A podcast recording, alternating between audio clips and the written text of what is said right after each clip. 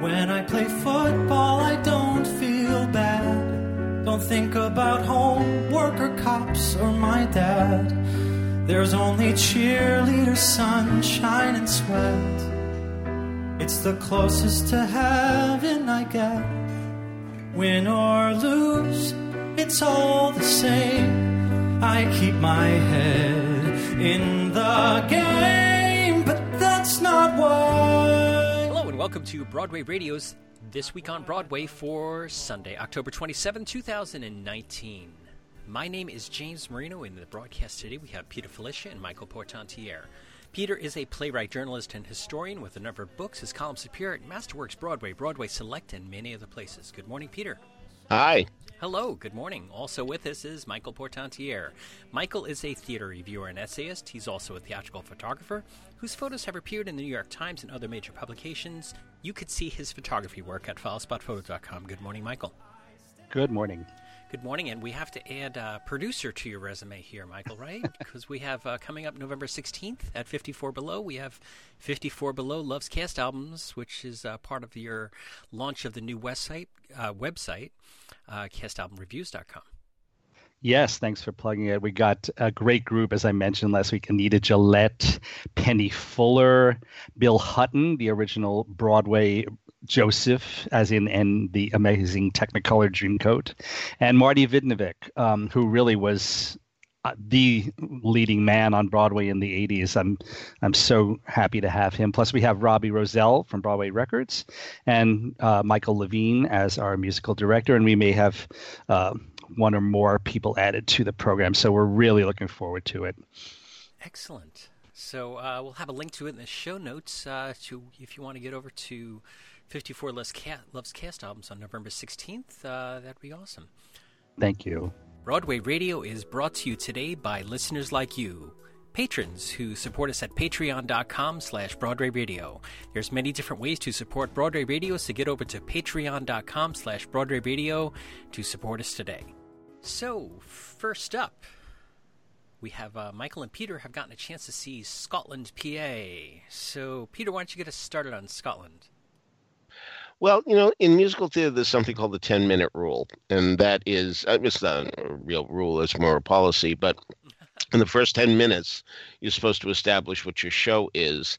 And indeed, we have to give Scotland PA credit, both uh, Michael Mitnick, the librettist, um, and uh, Adam Gwon, the songwriter, for setting up the fact that this is a parody of Macbeth, and uh, instead of the three witches, we have three stoners, if you will, um, who, uh, who, are indulging in marijuana at the moment. And if you ever have, you will certainly laugh at one moment, um, which is uh, very indicative of marijuana smoking. So, so fine. You know, I, I have to give them that that they did establish right away that it's a parody.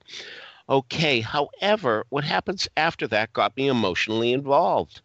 And that turned out to be a problem for me. I'm not saying it's going to be a problem for anyone else, but it turned out to be a problem for me. Okay, what's the problem? All right.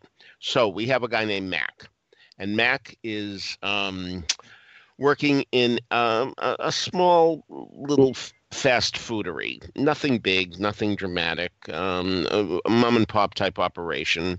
But he always comes up with these good ideas. And all the ideas he comes up with involves dramatic irony because we know that all the ideas he comes up with are good ideas that, in fact, were done by the fast food places you go into now, uh, a drive-in window, that type of thing. Um, and they're really good ideas, and we know they're good ideas because we've seen them work for decades. But his boss won't listen to him. And he keeps on saying, you know, you're crazy, you're out of your mind, you're stupid, all that kind of stuff. And um, we feel very bad for him. And we feel bad for him when his wife is trying to be so supportive and indicating to him that, no, he really does have good ideas and he is smart and he is better than the boss thinks he is. So, all right, uh, now I'm emotionally involved. I feel bad for him because which of us hasn't worked in a job where that's happened, where we've come up with what we think is really a good idea. It might not be a good idea, but we think it's a good idea. And then we tell the boss, and the boss says, no, no, no, here's why that won't work. And we're shot down, we feel inferior, and all that kind of stuff. So, as I say, I'm emotionally involved with this guy. But, you know, this is going to be a parody of Macbeth. And Pat, Mac's wife is Lady Macbeth, and Mac is Macbeth. And the guy who owns the place, by the way, is Duncan. Um, so you get the point. Um, and then they go into doing terrible things, just as people in Macbeth do. And I'm not on their side. I wish that what he would do I'll grant you it's a, a, trite story, but I, I want him to leave that business. I want him to start his own business. I want him to uh, do very well. I mean, um, it reminds me very much of Ira Eaker, um, who worked for Leo Shull's show business. And he came up with all these good ideas, and Leo Shull always said, no, no, no, no, no. So Ira Eaker st- started backstage. Mm. And backstage turned out to be uh, something that eclipsed show business and then some and drove it out of business. Mm. So, you know, under those circumstances, I really do feel that the show um, gets us in a position that we don't want to be in for a parody.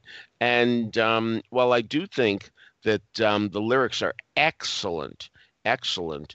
Um, I do feel that because it's a parody and because there's so much involving murder and all those other things you know from Macbeth, that so many of the songs have to have eighth notes and they're patter songs and you don't get a sense of melody. However, there is one magnificent song in it in which a young man tells why he plays football. It's going to surprise you. Uh, terrific song, the song of the year as far as I'm concerned. So that's very good too. Now, what I didn't know when I walked in was this is actually based on a movie from 2001 called Scotland, PA. And I, um, it really, um, when I was looking at the title page of the playbill to see how to spell a name, only then did I notice based on the movie by blah blah blah. You know, and I was very surprised. So I did some internet research, and it does seem that the um, musical follows the movie quite quite closely. So um, I would love to see the movie and see um, if that turns out to be true. Uh, especially if it did lead into this wonderful song about this young man uh, singing why he plays football. But uh, so many of you may very well be familiar with uh, this property because of that movie, but um, it's well done. The people in it are terrific. Um, very well directed by Lonny Price, very slick. And um, but gee, um, I felt somewhat betrayed that I had to watch a guy I really came to like do a lot of terrible things. All right, uh, Peter, did you mention it was at Laura Pels, the Roundabout Theater? Uh, no, that's space? where it is, though. Yeah, yeah. yeah. All right, Michael, what'd you think of this? I have very similar feelings to Peter, uh, and I would go further. Uh, you know, I guess when you do a show based on Shakespeare and you make changes in the plot and characters, you do so at your own peril. Um, I mean, obviously, uh, there would be uh, an impetus to try to do that because maybe it's felt that there are certain situations and characters that don't work in the modern world. But you still have to be careful. And and peter you know identified one of the major ones here. In macbeth the character of duncan the king is is very benevolent. He uh he's not uh evil like this character in the musical, the the the boss at the fast food store, um, who's also named Duncan, uh, and that's that's a huge difference because uh, it, it changes how we feel about everyone. If you know, if if the Macbeths in the original play uh, kill this king just out of sheer ambition, that's very different than uh, what happens here, where the, where this guy is so awful. It's even implied that he's um, abusing his wife. Mm-hmm. I mean, mm-hmm. he's a really bad guy. And Jeb Brown, by the way, does a wonderful job of playing him. Jeb Brown, who usually uh, well, I've often seen him play uh, much lighter characters, and but he really he really did a good job with this, and um, and not only that, uh, but when the murder occurs, it's it's all kind of messy and, and convoluted, and and uh, people's motivations are very unclear because Macbeth does go to the uh, fast food place with the intention of killing Duncan, but then he actually sort of winds up being killed by accident. So, you know, they're, they're trying to make changes and, and keep our sympathies for certain characters and, and change the way we feel about key people. Another major example is is the Lady Macbeth character who's uh, here called Pat. I'm not sure where they got that from.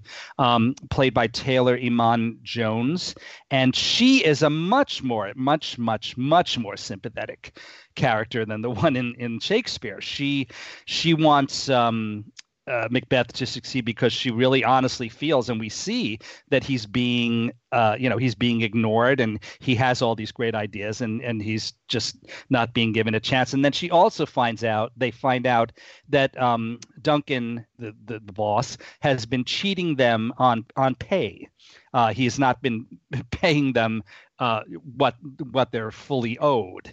Uh, so they have a lot of reasons to be very very angry with him, and it's just a completely different thing than a murder of a good person that's done solely by uh, you know for for ambitions purposes. I mean, of course, it's wrong to kill and uh, to, to, kill a, a, bad person also, but it's still I, I think that's a, a, really major difference.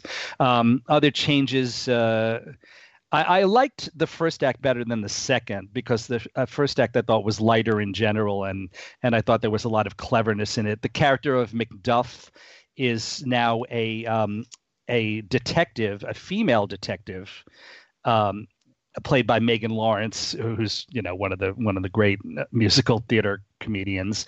Um, and yeah, the first act was very clever and fun, I thought, but the tone uh, especially in Act Two, it really goes off the rails as they start mixing very serious stuff with, with uh, you know, with the comedy remaining, but the comedy diminishing as as the show goes on. I think possibly a stronger director might have been able to even it out a little more, but I really do think that a lot of the that issue is in the writing itself. Um, and I did like the score as Peter did. I liked it very much, and it. Uh, I want to say this is a show that is not over amplified.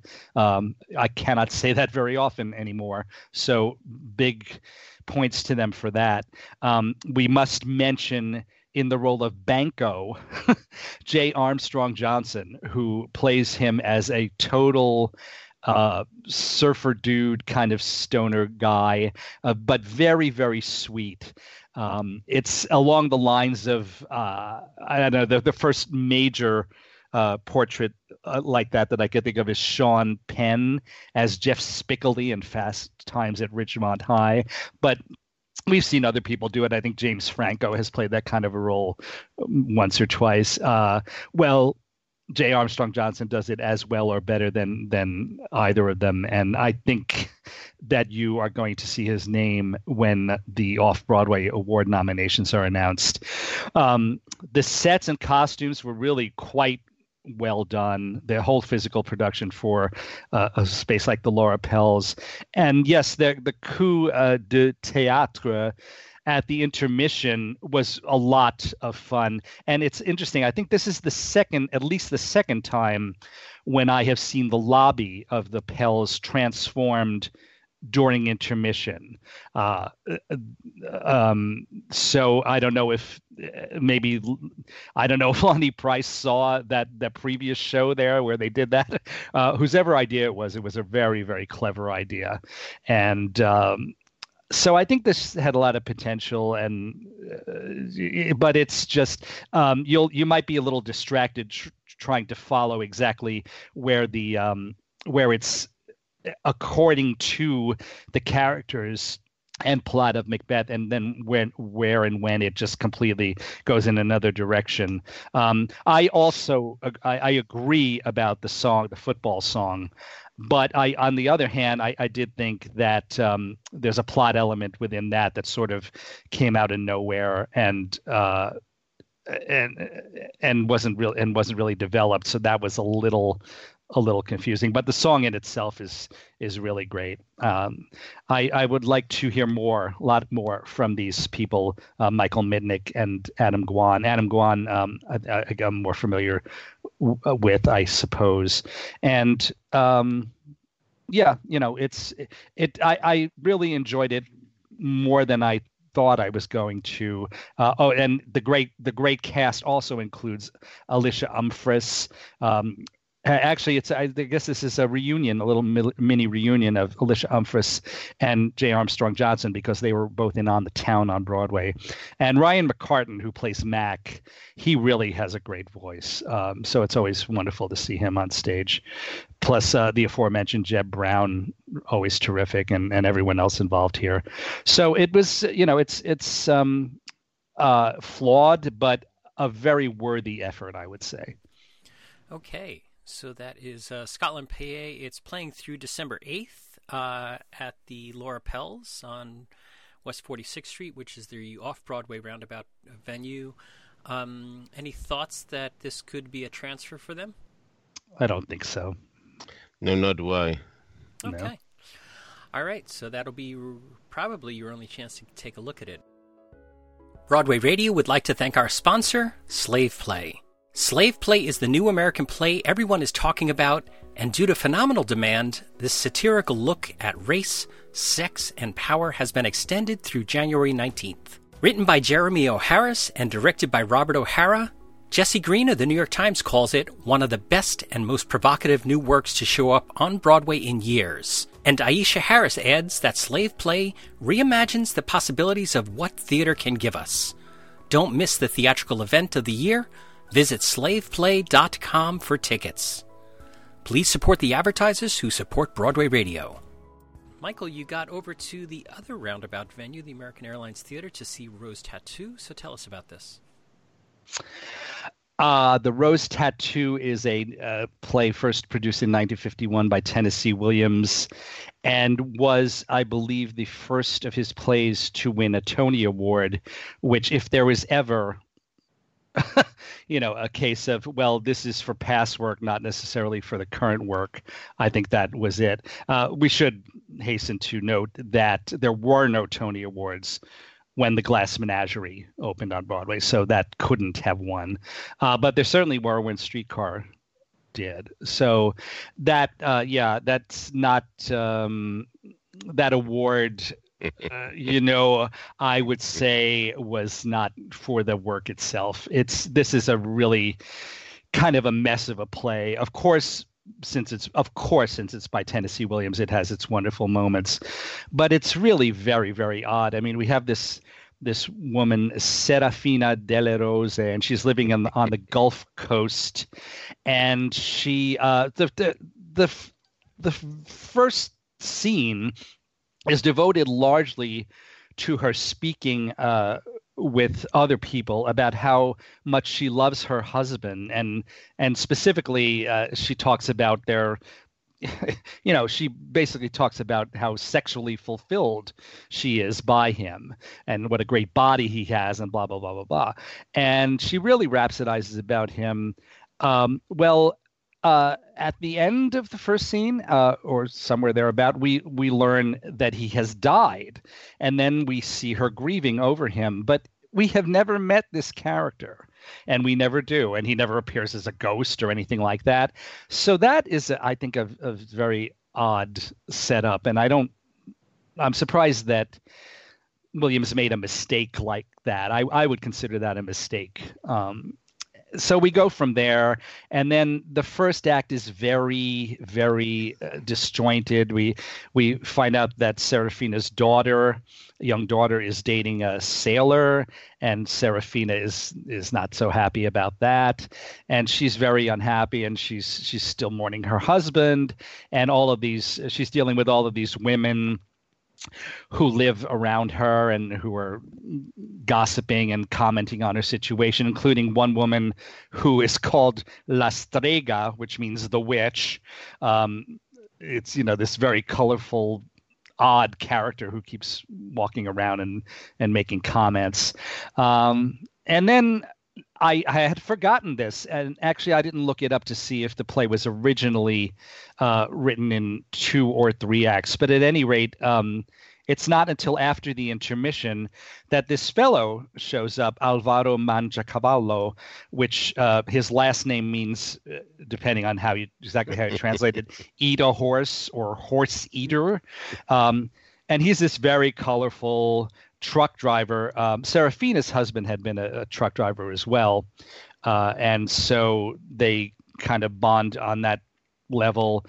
But Alvaro is uh, supposed to be a guy with the face of a clown and and uh, uh but the body of uh, well she keeps saying that he has the same body that her husband had he's really well built because it is a tennessee williams play and we usually have somebody like that in it so um, once uh, he comes on at least the play becomes interesting because it's about uh, whether or not they're going to get together. They they they seem at first um, there's a big question as to uh, whether they're simpatico or not, but then they uh, they wind up being very very much drawn to each other, and then uh, ultimately they do get together. Although it, it, you know it seems right until the last moment that maybe that's not going to happen.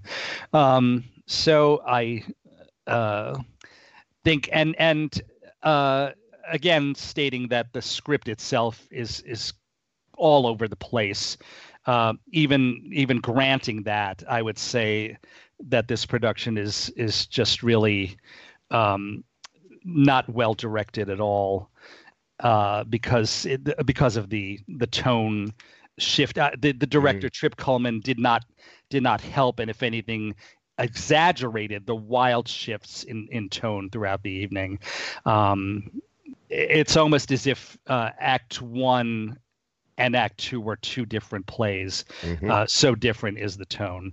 Uh, and again, not completely his fault, but I think he he did it worse. There there are many moments in it which do seem uh, the acting is as broad, if not more so than a than a well a, a, a really crazy sitcom or, or a or a farce, a, a stage farce, um, and that doesn't fit in with the with the tone of the rest of it. Certainly not. So um, I yeah I think that this is not. Uh, certainly not top drawer Williams. I don't think anyone would say it is. And it could have been done better. The uh, production, the last production I saw, was quite a few years ago at Circle in the Square with Mercedes Ruehl. I remember that at least being more tonally consistent mm-hmm, than this, than this one. Uh, but um, uh, I've not really mentioned Marisa Tomei yet. Uh, she does a wonderful job as Serafina in a role in which maybe she's not 100% perfectly cast. Um, she somehow seems a little too soft and and not a, a force of nature in the way that uh, Anna Magnani, who played the role in the film and who uh, uh, the role, role was originally written for her to do on Broadway, but she was then unavailable, and it wound up going to Maureen Stapleton, which um, I, I I've often pictured what Maureen Stapleton was like in this. Mm-hmm. I, I, I haven't actually looked to see if there's any footage of her, of her in it because that would be interesting. I, one was, does not immediately think of her either in the role. Um, but again, yeah, Marisa Tomei, uh, I, I thought her Italian American accent was spot on, and and she really uh, she got many aspects of the character, and she played well with um, Emun Elliott, who is Alvaro Mangiacavallo. They seem to have a lot of chemistry, so that this production did have that going for it. All right. So that is the Rose Tattoo over at Roundabout's American Airlines Theater on Broadway uh, at uh, 42nd Street. And it is playing through December 8th of 2019. So get over there and check that out as well. This episode of This Week on Broadway is being brought to you by Mack Weldon. Mack Weldon is a company that sells high quality men's basics, clothing for every day, everywhere at a great price. From head to toe, Mack Weldon has you covered in comfort, from underwear to socks to tops to bottoms. I just bought myself the Intrepid long sleeve polo, woven boxers, and the extended crew socks.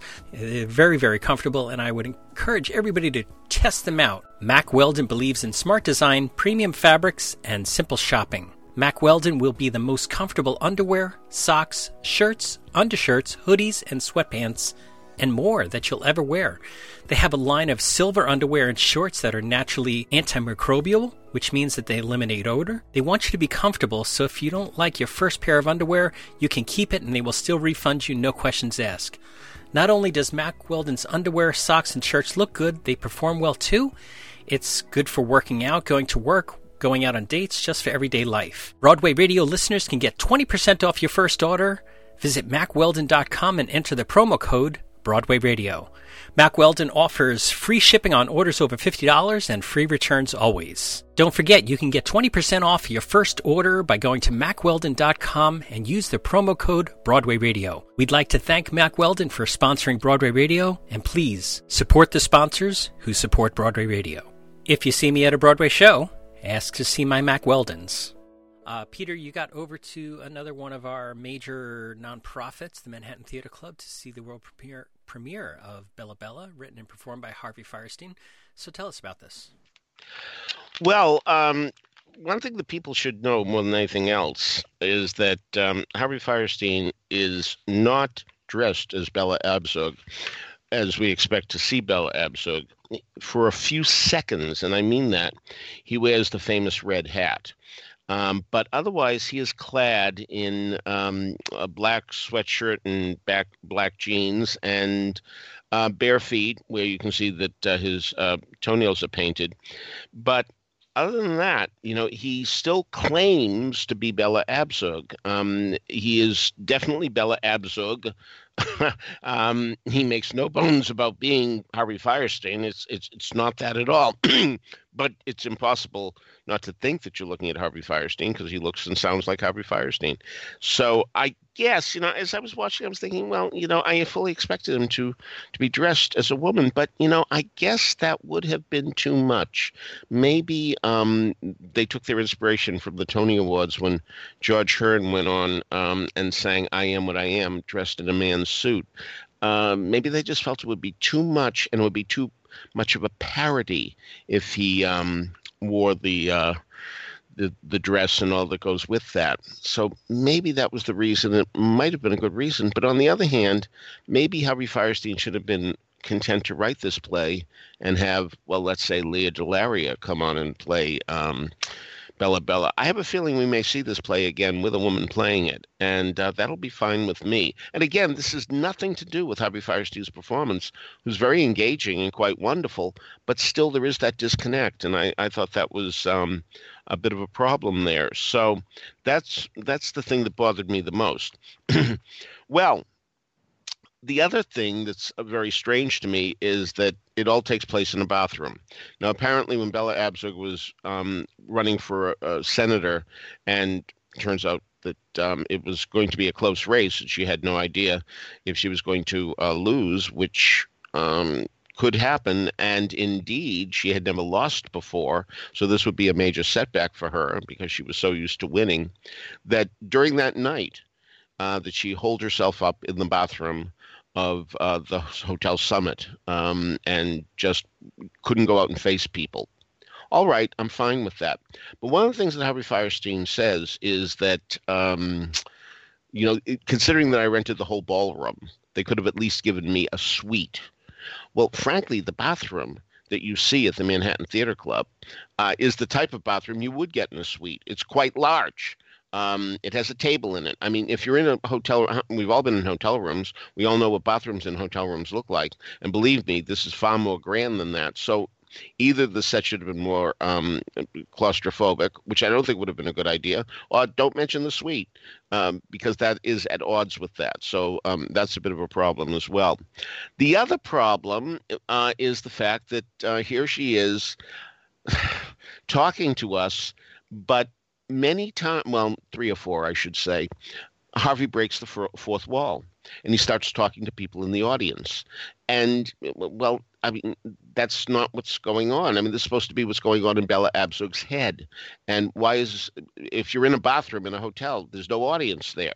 So why are you talking to the audience? So um, I think that's um, very strange, very strange. Um, but otherwise, you know, there is there is that Harvey Fierstein charm, and uh, that does go a long way. But I'm looking forward to seeing him with a woman as time goes on. All right, so that is Bella Bella, and uh, it is playing over at Manhattan Theater Club through December 1st, and we'll have a link to that in the show notes. Michael, you going to see this? Yes, I'm seeing it Wednesday, and I, I was going to comment, although I haven't seen it yet. I already uh, can say I agree with Peter's first point because I know some people I've spoken to uh, who haven't seen it yet seem confused. Uh, as to whether he is actually playing her. Uh, and it seems like the answer is well, sort of. Mm-hmm. um, and uh, so that might be a you, you, know you're not supposed to do that to an audience. Uh, I know you're not supposed to. You're supposed to let people know what they're going to get to a certain extent. Uh, I think uh, so. That might be a, an issue for this show. Coming up with the Tina Turner musical. Is Tina Turner going to be in it? the share Show. The Cher she Show. might be there. All the all the others, Margaritaville and Jimmy mm-hmm. Buffett, and all the yes, well, that... most recent trend of that uh, confusion happening. That's a separate issue. this episode of This Week on Broadway is being supported by Derren Brown's Secret. Derren Brown's Secret is now on Broadway for a strictly limited engagement. Audiences and critics are blown away by this master of psychological illusion. The New York Times says you'll be brainwashed into joy. Deadline calls it stunning, captivating, thoroughly entertaining from start to finish. The Daily Beast says you'll be flummoxed, amazed, floored, fascinated, freaked out, charmed, and wonderstruck. Experience Derren Brown's secret for yourself now at the Cort Theater through January 4th. Get tickets at derrenbrownsecret.com. Please support the advertisers who support Broadway Radio.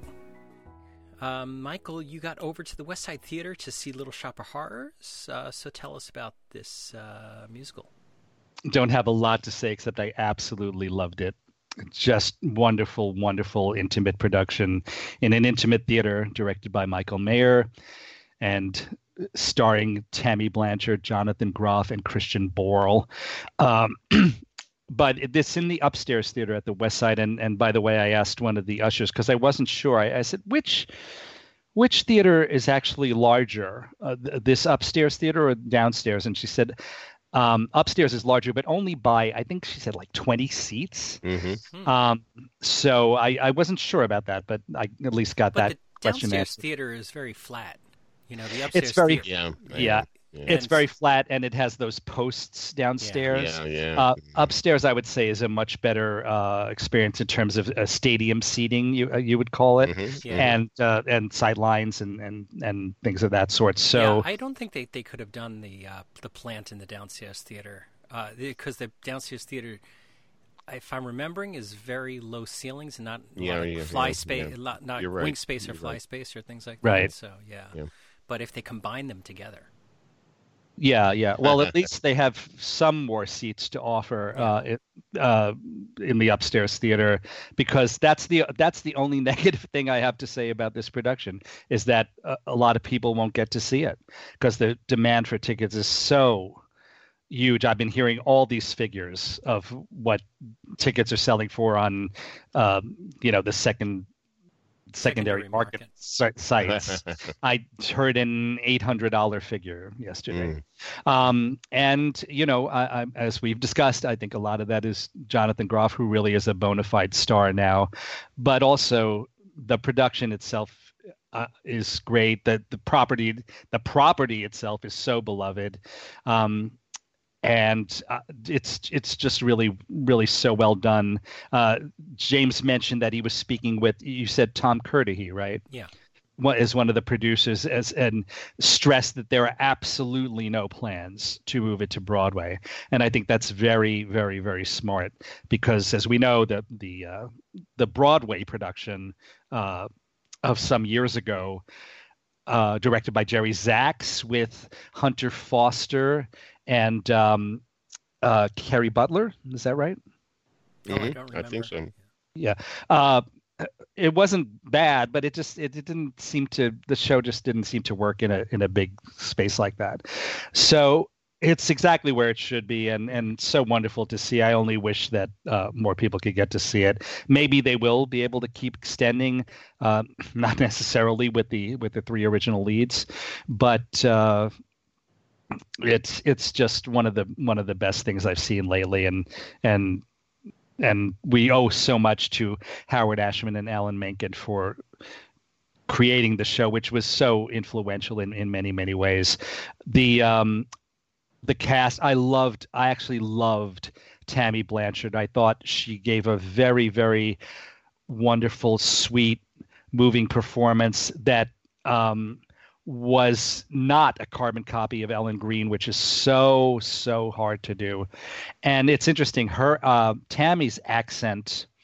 Uh, it was still a uh, you know a very thick New York accent, but do you know who she sounded very much like to me was Judy Holliday in Born Yesterday. Yes, that's very good, very good. Yeah. Yeah, mm-hmm. I would not be surprised if she modeled it after that. I thought she she did a great job. She her voice is not very strong, but uh, I thought it sounded lovely and and and the whatever v- vulnerability she has vocally, I thought actually fed very very well into the into the character. Um, I did notice that um, it seemed to me that suddenly Seymour was brought down in key a little bit, uh, and I, I, guess that was for her, but it didn't damage the song or anything. It was still one of the highlights.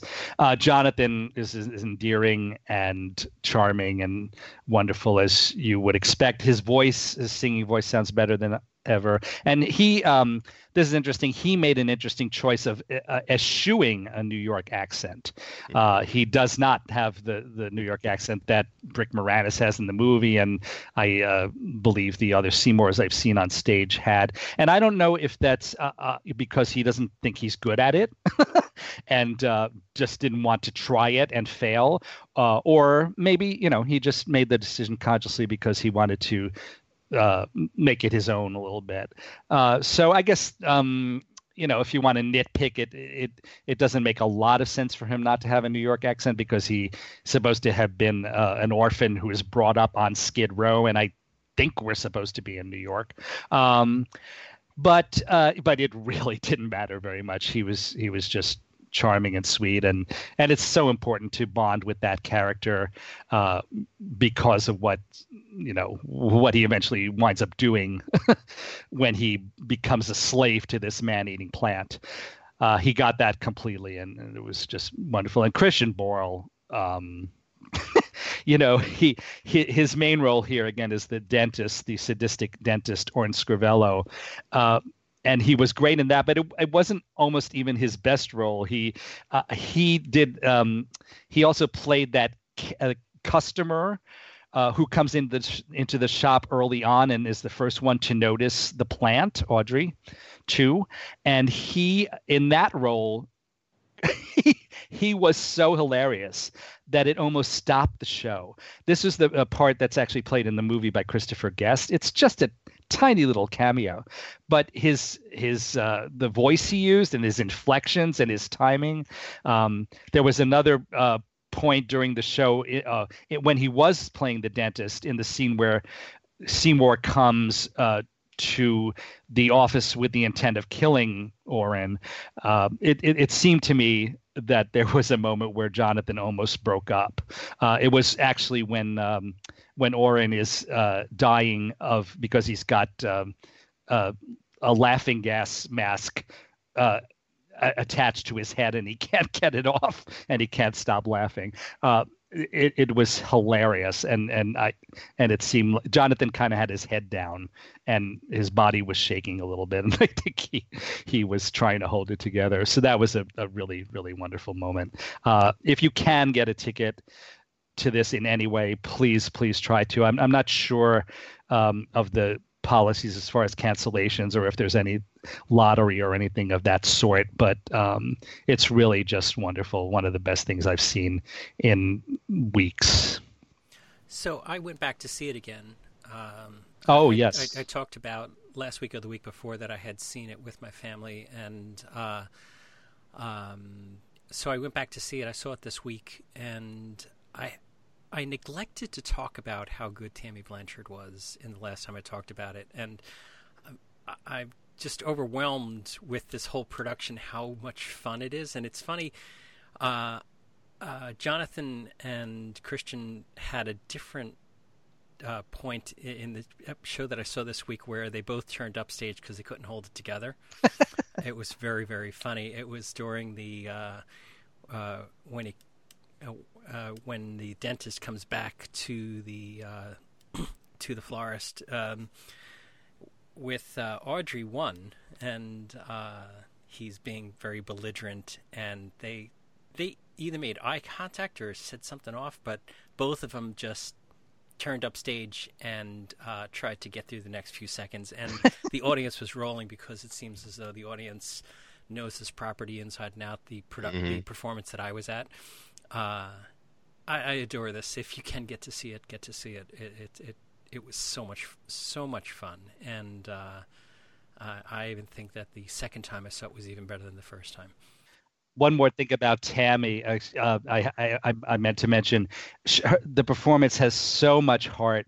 Uh, there's that point in her song "Somewhere That's Green," uh, right at the end. She, you know, she she's picturing this um, this perfect life in the suburbs with you know someone who loves her and in a beautiful little tract house and and suburban bliss and and and how that would just make her happy and and and fulfilled. And she's lost in the reverie of that. And and then she suddenly comes out of it at the end, and the the, lic- the, the lyric is um, uh, a picture out of Better Homes and Gardens magazine, and then she sings, "Far from Skid Row, I dream we'll go somewhere that's green." But she paused for a long time after uh, a picture out of Better Homes and Gardens magazine, and then you could see, you know, it's as she as if she suddenly realized where she was at the moment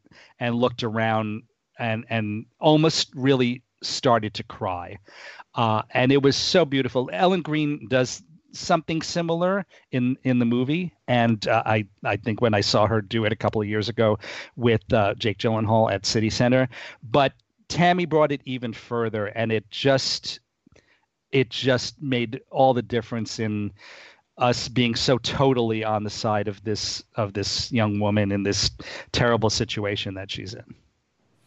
All right, so that is Little Shop over at the West Side Theater. We'll have a link to that in the show notes. It's uh, scheduled through January 19th, 2020. I uh, I'd imagine if they would like to, they can extend. Uh, so let's see what happens with that. This episode is being brought to you by ShowTickets.com. ShowTickets.com is your go to source for the best deals on Broadway and off Broadway shows, New York City tours, and more. Right now, you can save over 40% on tickets to see Frozen, 35% on Oklahoma, and Beautiful the Carole King musical, and 25% on Waitress. Plus, check out our blog for exclusive interview content and stars and creators of Broadway's latest and greatest, as well as dining guides, itineraries, theater news, and more. Showtickets.com has everything you need to make your next trip to New York City one to remember at prices you'll love. What are you waiting for? Check us out today. Showtickets.com. Next up, Peter and Michael. You went over to see the Sound Inside uh, with Mary Louise Parker and Will Hochman. Uh, Hochman? Hochman? Hochman. Hochman, I would Hochman, think. With yeah. Will Hochman. Uh, so, Peter, why don't you get us started on this uh, Adam Rapp play? Certainly, um, Miss Parker is going to be remembered at awards time, uh, even though it's reasonably early in the season, because she is magnificent in playing this um, professor who um, has a student who comes uh, during the time that um, professors meet kids. You'd never know it from the lighting because it's awfully dark. And I would assume that this is happening during school hours. And um, maybe even if it's after the clocks change, as they will next week, it's still awfully dark in that office, which I think is very strange. Um, this is a very darkly lit show, and I'm not sure it needs to be, but that's another story. Anyway, this story involves the professor who more and more gets to like this kid and likes his talent, and uh, he's a writer. She's um, certainly in the creative writing field, and um, so they're really bonding. However, something terrible happens to her, and she asks him to do something that she makes it sound like it isn't all that big a deal. She knows it's a big deal, absolutely. Absolutely, she knows it's a big deal, but it's a bigger deal than she's making it out to be. And I do think that is an enormous problem for what she wants this guy to do. She actually wants him to do something that's terribly illegal. She wants him to do something that will get him in terrible trouble. And it's much too much to ask of anybody, let alone someone who is well, um, not that close to her. As he says to her, You don't even know my middle name, which I thought was a wonderful line as a way of indicating you don't know that much about a person. So I thought that was terrific. But I have a real problem with her asking him to do this. Um, things wrap up a little too neatly, um, at least for one of the two characters, let's put it that way. And um, I think it's a little strange that uh, it should happen so neatly. but it does. And um, so there's not much more to say about the sound inside because there are two characters. The other characters you mentioned, Will Hochman, if that's how its name is pronounced, reminds me of a very young Tony Roberts. Now, it may be simply because they have the same type of curly hair, but his demeanor was very much like that too. A very nice performance, good for him. And uh, I wouldn't mind his being remembered at award time, but Mary Louise Parker had better be remembered at award time for this yeoman performance where she's almost nonstop uh, talking uh, many times directly to us. And uh, we're glad to hear what she has to say. But we're not so glad what she has to say to this young man late in the show.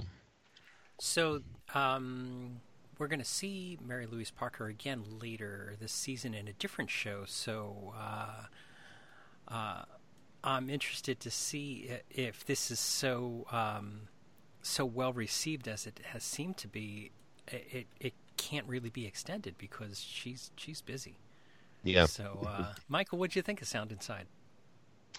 Yeah, I'm going to actually disagree about her being magnificent. I it's but it's it's a complicated situation for me. I have always said and and my mind has not been changed by this performance that she is always the same in every play she does, especially as far as her speech patterns and inflections uh, and timbre, which are very eccentric. She has, um, she's really great at playing. Uh, I don't want to say kooky, but she has this this voice uh, that is very affected, I would say, and very good at comedy. I I kind of would like to see her in an outright comedy someday because I think that she uses this quirky, odd voice and weird pronunciations, as I said, in every play I've seen, including plays in which they're completely inappropriate, such as Hedda Gabler. That that was not a role for her. So I think the fact that she is a creative writing teacher uh, that would justify her being so quirky in her speech. Uh, so I didn't have a problem with it in that sense. But then when things in the play start getting really, really dark and very, very serious, she's still talking in that voice, and I, I, uh, you know, I just don't think she has any range as far as that is concerned, and she doesn't seem to feel it's necessary. Um, so that's my feeling on her, and I, have as I say, it's not been changed. She's she's wonderful when the character she's playing and the situations in which the character is involved are uh, well communicated through her very odd speech patterns and pauses and inflections and sometimes she has mush mouth uh, which also ha- which also happens you know at, at various points. And then other times it, it really doesn't. So that's how I felt about her in this. Um, certainly, in terms of uh, stamina, uh, she has a tremendous amount of lines. And uh, there's an interesting uh, construct of this play by Adam Rapp. Uh, you, it is only two characters, but not only that, uh, for some reason, he's decided to write it that Mary Louise Parker's character of Bella. How f- funny that we're talking about two different Bellas mm-hmm. here today. Mm-hmm. Uh, but anyway, Bella um, narrates much of the dialogue uh, that she has with Christopher, even when he is also on stage. You know, she'll have a line like, then he said, blah blah blah blah blah and i replied blah blah blah blah blah um, i've seen that done uh, I, I, suppose in previous plays to a very small extent but here it's kind of all through it, and I wonder why um, the playwright made that decision. I, I, maybe it's supposed to be a distancing effect, like sort of a Brechtian thing, or it could be a reference to the fact that she is a creative writing teacher. Um, and then also, you know, there are there are I would say it's a it's a very compelling and gripping and basically well written play, but there are some perhaps flaws in it that we can't discuss because they would be considered spoilers. So we'll have to just leave it at that, and you can see it and and make your own judgment. I think uh, David Cromer. Uh, I have mixed feelings about his direction. I, I too um, question the extreme darkness as as Peter did. Others have said they felt that that was very appropriate for the play. I'm not sure I agree. Also, I noticed something odd that uh, much of the action, uh, even though it's only these two people, uh, takes place a, a, little far upstage. Mm, yes, um, very true. Yes, uh, I do not. I cannot understand the reason for that. There were there was one or two long scenes I remember where, uh, far from being down stage front uh, or center. Uh, they were not way up stage, but mid stage, and and there was plenty of room. Uh, there's a scene in a uh, in a bar or restaurant. Uh, then there are some scenes in Bella's home, uh, and and they're not downstage. And and and I, and I really noticed it where at one point, finally, um, after quite some time has passed, the the young man does walk way downstage, and I thought, oh gosh, he's downstage. uh, why why were they so far up for the rest of the play? So I don't know what uh, what that decision was about, and there are several other things that I don't understand in it. It's a very enigmatic ending. Uh, aspects of the ending are very enigmatic, uh, and as we've discussed, a certain amount of enigma is a good thing, but uh, that depends on one's tolerance and you know it's all about degree. And i'm not sure uh, how i feel about the fact that this ending was so enigmatic. Uh, it might have been better to have a few more answers. Uh, the very very last thing that happens is going to be uh, open to interpretation. So there again i can't say much more but if you uh, if you go see it let us know what you think So, uh, a quick tangential thing to this is that uh, this this show, The Sound Inside, is at Studio 54. It is not a roundabout production. It's actually a Lincoln Center production. Um, and thank you for mentioning that because I believe it was at Scotland, PA, uh, or it might have been at the Rose Tattoo, uh, or it might have been at both. There is a recorded announcement that Todd Haimes, uh, who's the head honcho at Roundabout, gives, and he said uh, he said at one point, uh, you know, Roundabout um, has five theaters in which we produce uh, both enduring classics and new works. And I wanted to say I, I I'm I am not the biggest Roundabout fan. I wanted to say, well, you, may have five theaters, but in several of them now you uh, are renting them out and really acting as a landlord more than producing uh, in them. For example, uh, the sound inside and uh, the Sondheim Theater has not had a roundabout show for Ever. many years. Yeah. No, it, it's never had. It, since Roundabout has owned it, it has never had a roundabout show. Wasn't the first one? Um. Anything goes. Oh, anything goes. That's right. Anything yeah. goes was. But then, but then, yeah. that, but since then, I think not. so, uh, yeah, round. Uh, Stephen Sondheim Theater is uh, Beautiful is closing. It's going to be followed by Slava's Snow Show. Then Mrs. Doubtfire is going to open in the Sondheim. The American Airlines Theater certainly has a lot of uh, roundabout uh, shows in it. Uh, and we've talked about the Laura Pels in the off Broadway space. Uh, it's got a lot of roundabout productions in it. But Studio 54 has got Caroline, or Change coming in after Sound Inside. So I think maybe the maybe uh, um, just off the top of my head, the American Airlines is the only Broadway theater uh, that the Roundabout has that where they have not rented it out. Uh, so it, you know, and it's fine if they want to do that. Yeah. Uh, it's not their mission statement, but if they want to be landlords more often, that's fine. But but I think maybe best not to say we have five theaters in which we produce enduring classics and new works because it's just not very accurate. All right, Peter, you got uh, up to see Forbidden Broadway. Why don't you tell us about the next generation? Well, the one thing I want to say about Forbidden Broadway that um, you know Michael's the expert on Forbidden Broadway. He's even written a wonderful book about it. So, uh, but the one thing I want to mention is that I noticed that certain songs went over better than others, and of course you'd say, well, yeah, that's going to happen. But what I really mean is that the songs that went over best were the songs where the melodies were well known already. Yes. Yes. Um, yes. You agree with that? Oh, yeah, absolutely. I'm, yeah, I mean, for example, the the skit on the Ferryman, "How Are Things in Irish Drama," as opposed to "How Are Things in Glocca Morra." Um, so, uh, "Oh, What a Miserable Morning." I don't have to tell you what the uh, original song was, um, or "Woklahoma" for that matter. Um, but when he did parodies of Tootsie and uh, Hadestown, uh, he, by the way, of course, is Gerard Alessandrini, um, the Tony winner for doing this uh, series of uh, wonderful shows.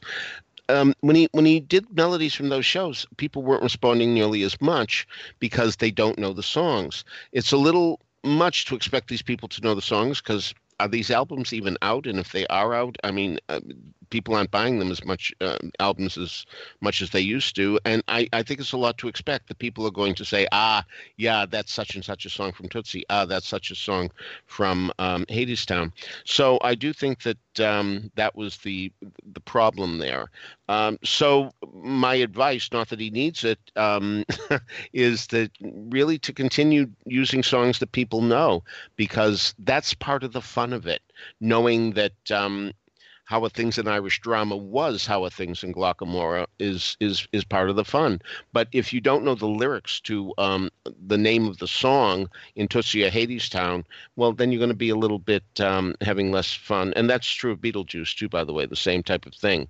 Now, Frozen um, didn't get much of a, of a, response until the Let It Go song, because everybody knows the Let It Go song. So it's that type of thing too.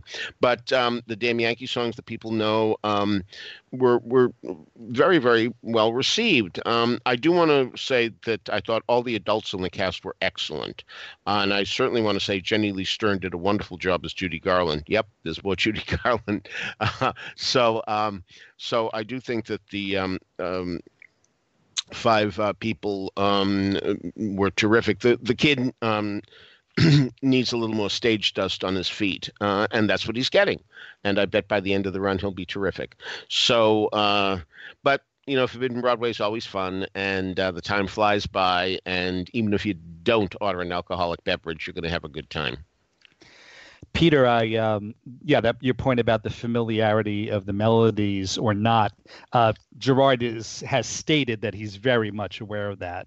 Oh, and yeah. in fact, sometimes um, I can't think of a specific example now, but sometimes when he's parodied a new show, he will use a song from an older show. Right.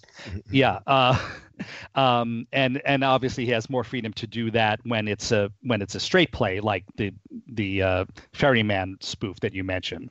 Mm-hmm. Uh, but he's even done it for musicals. Uh, and and and another one case is. Um, uh, you know, I mean, arguably, the uh, the score of Les Mis is certainly very well known now. Mm-hmm. Uh, maybe not so much when it first came out. And if you recall, one of uh, the parody songs that Gerard wrote for his Les Mis parody was uh, to the tune of "C'est magnifique" from Cole Porter's Can Can. Mm-hmm. Yeah, you know, with the French theme tying it in. So uh, he does he does things like that, and he's aware of it. But I guess sometimes, uh, you know, he, he just feels well, I have to use music from the, the, the, new show, even if people don't know it yet. And hopefully, uh, for example, like Dear Evan Hansen, uh, maybe it has the music has gotten out already. It has had time to get out.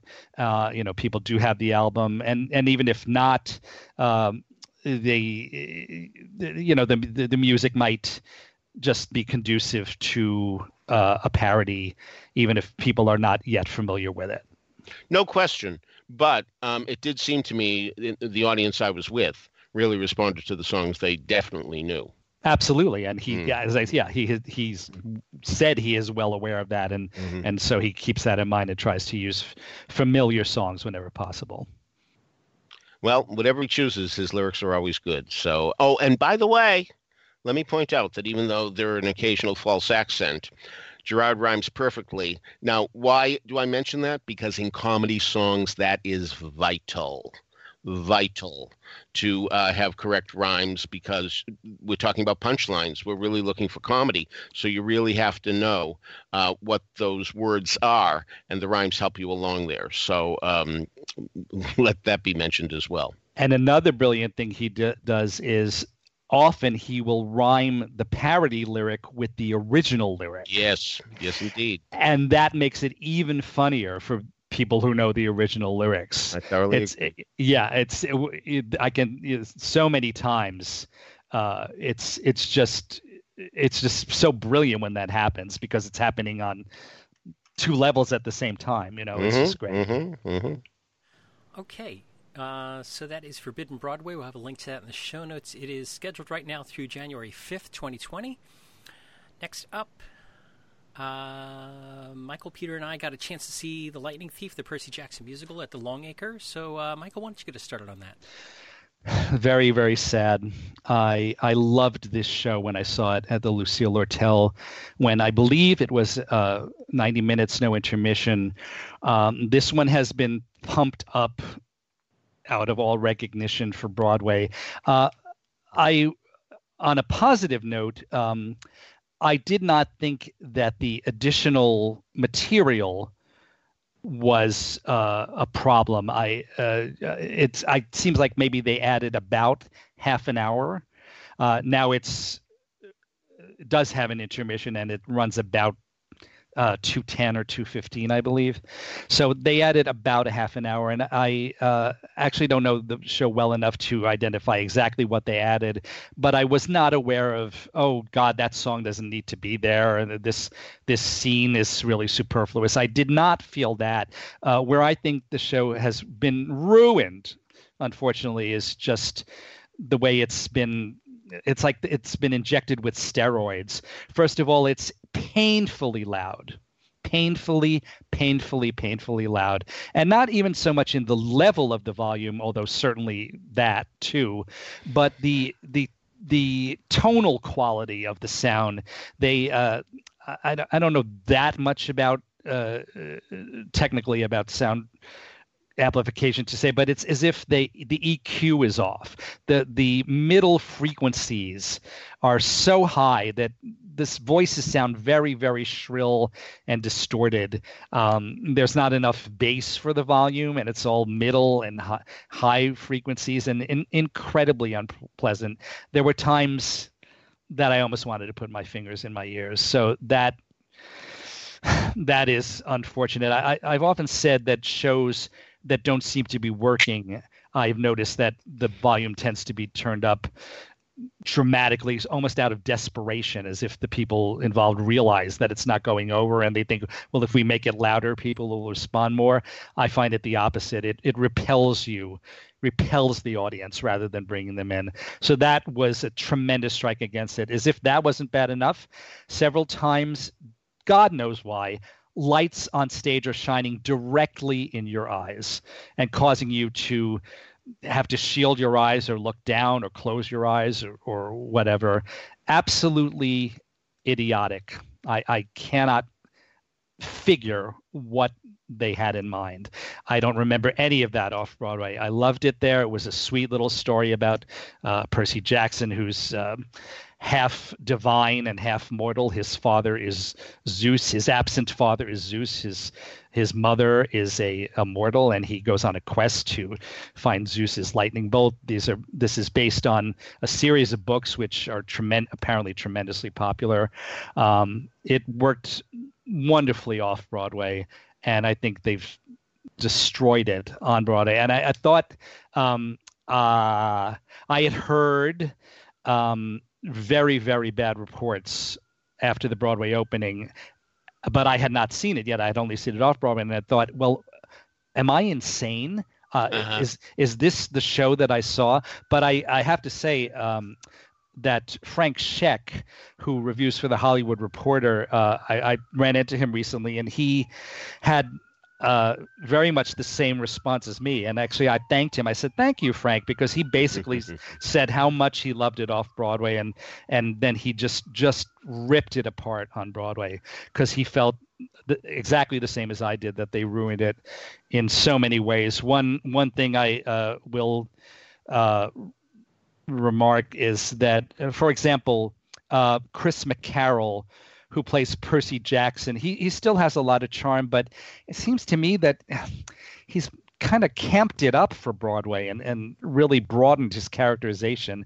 Whereas downtown at the Lortel, it, it, wasn't like that at all. And it was far more charming and, and far more credible as this teenager. Now it's, there was a lot of camp in it. And I didn't understand why that was going on. I don't know uh, how much of this is there is the doing of the director Stephen Brackett. He presumably maybe told all these people to just really ramp it up, but I think it was a horrible decision. And uh, this production does not have George Salazar, who uh, played Grover and I guess uh, Mr. D off Broadway, and then went on to be more chill uh, and and got a lot of incredibly positive response for that.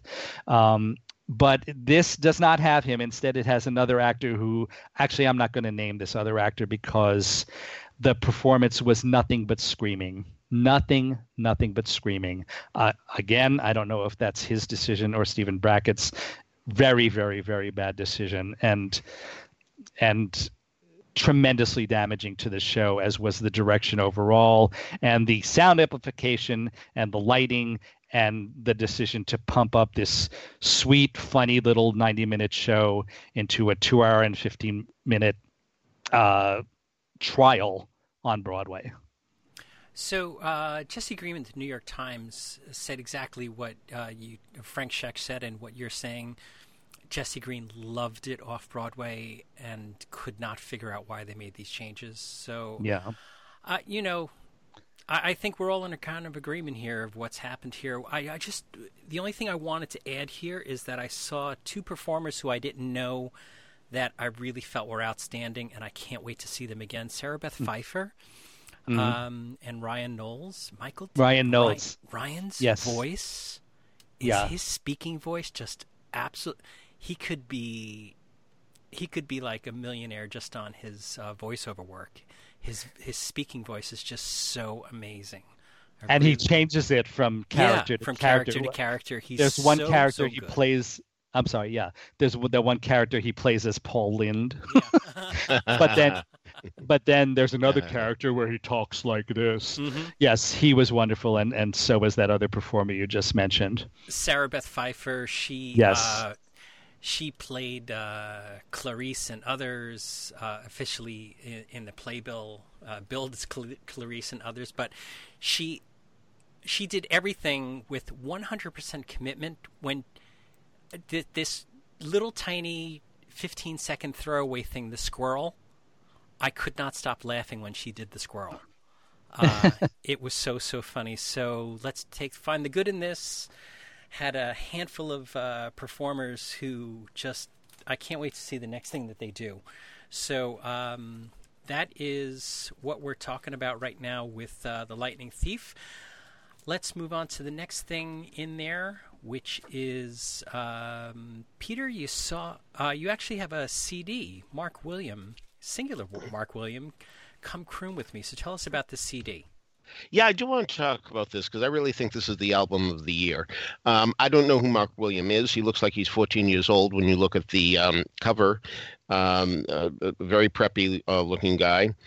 And uh, so wonderful that he is um, doing so many songs that aren't very well known from shows. I'll grant you that uh, From This Moment On, which was dropped from Out of This World, is a famous song. But uh, for the most part, for the most part, he really digs deep in going into uh, songs from way back when. Uh, songs from Golden Rainbow, um, Pal Joey, um, Grand Hotel, Bye Bye Birdie, La Cage, The Wiz. Um, so but a wonderful voice that is so much more mature than um, he would seem to be from his picture. So um, I don't know, maybe it's an old picture, but uh, I have a feeling it's not. But um, he reminds me very much of Steve Lawrence uh, in his heyday. And uh, if you like Steve Lawrence, I think you're going to like this guy because he has the same type of inflection. In fact, he does the title song from Bewitched, the TV show from years ago uh, about the witch and her husband uh, who doesn't want her to be a witch. Um, it had a terrific title song, and I remember Steve Lawrence recorded it, and um, so it was great to hear it again because it's a terrific song. Um, there's a witch medley in essence when he does witchcraft too. Not a show song, granted, but um, certainly uh, one with um, a, a, a, pedigree of authors who uh, certainly did Broadway shows. So I do think this is wonderful, easy listening, and um, it's rare that I find a, an album uh, by a young man uh, or even an old man or an old woman, young woman, um, that impresses me as much as this one did. So um, I really think this is worth investigating. Mark William, singular, not Williams. So um, come croon with me. Yeah, think about it. Really, um, Yellow Sound label, and um, it's quite quite good. It is not an old picture. He really does look like that. I've seen, seen, him. him I have not seen his show, but I've seen him out at various things. He's done uh, shows at the Green Room 42. I think he may have one coming up. I can't seem to get to the calendar right at the moment. Uh-huh. Uh, but yeah, check it out. Okay, Michael, you got over to 54 below. You saw Marilyn Maye again. So tell us, how's Marilyn doing these days? Well, she's great. And speaking of Golden Rainbow, she sang that again. uh, there's a lot of that going on, huh? That was one of her hits. Um, this was her latest smash engagement at Feinstein's 54 Below. Uh, I got to the last night of it, and I was so happy I did. It, it, uh, there were three divas in the audience uh, Donna Murphy, Melissa Errico and Tyne Daly. And wow. they were obviously tremendous fans of her. Uh, she really does have her groupies even among among celebrities. Something? That is uh, wonderful. Yeah, no, it was amazing. Uh, it was a fabulous, fabulous show. Um, this engagement, she had um, Billy Stritch as her pianist, musical director for the first part of the run, and Ted Firth uh, for the second part which uh, was I, I, saw Ted uh, uh, with her, and they're you know she's has tremendous rapport with both of those people. Uh, plus her bass player Tom Hubbard and this fabulous drummer that she's been working with, I think recently Mark McLean. Um, they had incredible chemistry on stage.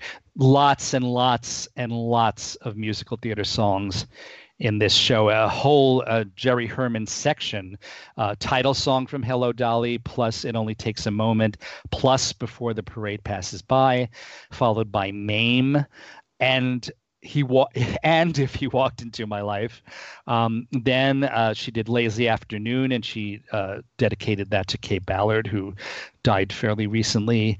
And she did um, look to the rainbow which uh, which we just mentioned, uh, and she as part of her rainbow medley, which is so wonderful. Uh, there was a great great bit that she did. Uh, Marilyn had learned "Getting to Know You" from The King and I. It was not one of her songs in her repertoire, but she learned it for uh, this Encompass New Opera theater salute to Bartlett Sher that I went to, uh, that I reported on uh, about about a year ago or less than a year ago, um, and she learned it specifically for that. So she started to sing it in this show, and this was all set up, but it was so brilliantly done. It it you know it, it seemed spontaneous. She sang. Um, it's a very ancient saying, uh, but a true and honest thought that if you become a teacher, by your pupils you'll be taught. As a teacher, I've been learning, you'll forgive me if I boast, and I've now become a genius. And Ted Firth said, expert. Ah, and she nice. said, and she said, what? You know, this again, this is all set up. She said, what? He goes, expert. So she goes over to the music and she's like, that's not right. And she looks through the music. Then she goes back to the microphone and she sings, and I've now become a genius. and, and Ted Firth threw the music at her. and she threw it back at him. and the audience was in hysterics and then marilyn lost it too. She started laughing. Uh, so that was a great setup. She uh, she is so funny that she could be i think she could have had a career as a stand-up comedian if she wasn't such a fabulous singer. But at 92 mm. her voice is still absolutely pristine mm. and her interpretive abilities unparalleled and i think everyone there knows it was absolutely absolutely packed to the rafters at at feinstein's 54 below even though it was the last of i think eight or nine shows uh, where it has definitely gotten around about this incredible resurrection uh, or she never really stopped performing, but she um, she was not in New York for many years. So uh, in that sense, for people here, she was rediscovered when she came back quite some years ago and started to do shows at the Metropolitan Room first, and now she's performed in every major venue in the city. So um, she is a treasure, and I was so so glad to be there. All right. So that wraps it up for today. Before we get on to trivia, I want to remind everybody that you can subscribe to these broadcasts by going to the front page, BroadwayRadio.com. There's a subscribe link. That way, each and every time we have a new episode of This Week on Broadway, you can automatically download it to Apple Podcasts. Of course, you don't have to listen to us in Apple Podcasts. There's many ways to listen to us. iHeartRadio plays us, TuneIn play, plays us, Stitcher plays us, Google plays us. Anywhere that you can listen to find a podcast, you can find Broadway Radio's offerings. Contact information for Peter, for Michael, and for me, as well as links to some of the things we've talked about today, can be found in the show notes at BroadwayRadio.com as well. So, Peter, do you have an answer to last week's trivia? Yeah, the question was there's a film of a famous Broadway play that got a movie that starts with a shot of the Palace Theater where Good Time Charlie is playing. What's the film? And the film is The Sunshine Boys, uh, which, by the way, you also can see a big wall display for the then running Raisin. Tony, you know who, was the first to get it, followed by Jake Leonard, Michael Wanis, Doug Strassler, Greg Christensen, Brigadoon, Donald Tessioni, Fred Abramowitz, and Ingrid Gammerman. Congrats to all. Now, new question. A musical from the 70s has both a title song and an overture. Now, usually, when a show has a title song and an overture, you hear the title song in the overture. But this show didn't. So, what musical is it? All right, so if you know the answer to that, you can email us at trivia at BroadwayRadio.com and we'll let you know if you're on the right track. So, on behalf of Michael Portantiere and Peter Filichia, this is James Marino saying thanks so much for listening to Broadway Radio's This Week on Broadway. Bye-bye. Bye. And night spot full of jazz. Oh.